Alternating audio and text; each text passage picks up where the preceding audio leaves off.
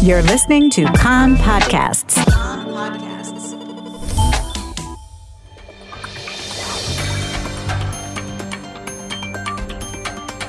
You are listening to the English language news of Kan, the Israeli Public Broadcasting Corporation.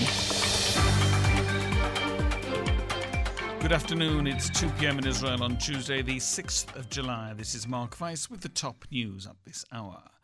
The Bennett Lapid government suffered a symbolic setback this morning when it failed to muster the necessary majority for a vote to extend an ordinance effectively preventing Palestinians who are married to Israelis from automatically qualifying for citizenship or residency status, an issue that is popularly referred to as the citizenship law.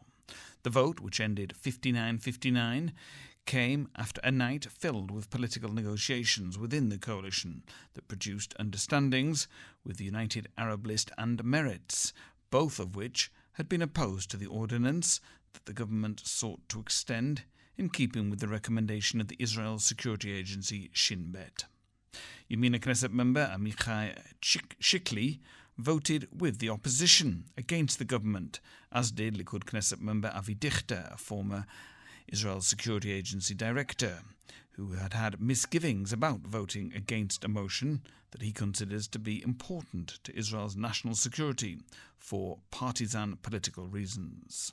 Opposition chair Benjamin Netanyahu addressed that very issue at a Likud faction meeting where he said, with all due respect for the law, the importance of toppling the government is greater.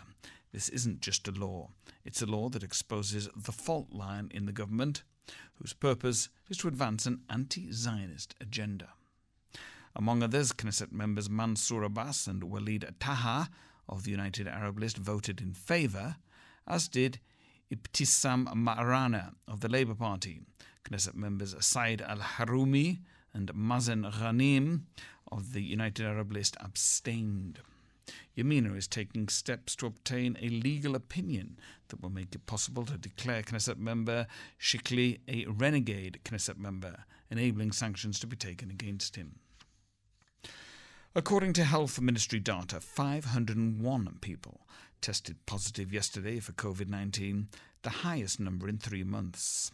The forecasts that were presented at a situation assessment meeting are that the number of people testing positive daily is expected to cross the 1,000 mark early next week.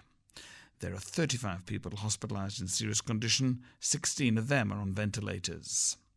Magen David Adom opened vaccination compounds today for people aged between 12 and 18 in dozens of schools and community centres throughout Israel. Teenagers are able to go on their own with signed permission from their parents and without scheduling an appointment in advance. The Coronavirus Cabinet will convene today to discuss the possibility of imposing new restrictions. The Health Ministry will ask to reinstate the restrictions on gatherings, the Green Certificate criteria, and the Purple Certificate criteria. The Health Ministry instructed hospitals last night to prepare to reopen their coronavirus wards because of the rising infection rate. The Health Ministry released data showing that the efficacy rate of the vaccine against infection from the Delta variant is 64%. However, Professor Ron Ran Balicer, who heads the team of experts advising the Cabinet, warned that the data might be misleading because at issue were local outbreaks of this variant. The Pfizer vaccine still prevents hospitalization and severe illness, even against the Delta variant, with an efficacy rate of 93%. Israel and South Korea agreed to exchange COVID 19 vaccines. The agreement calls for Israel immediately to give South Korea 700,000 Pfizer vaccine doses so that South Korea can vaccinate its citizens by the end of this month. In return, South Korea will give Israel the same number of vaccines from a future order in September or October. This is the first of its kind agreement for exchanging vaccines between Israel and any other country.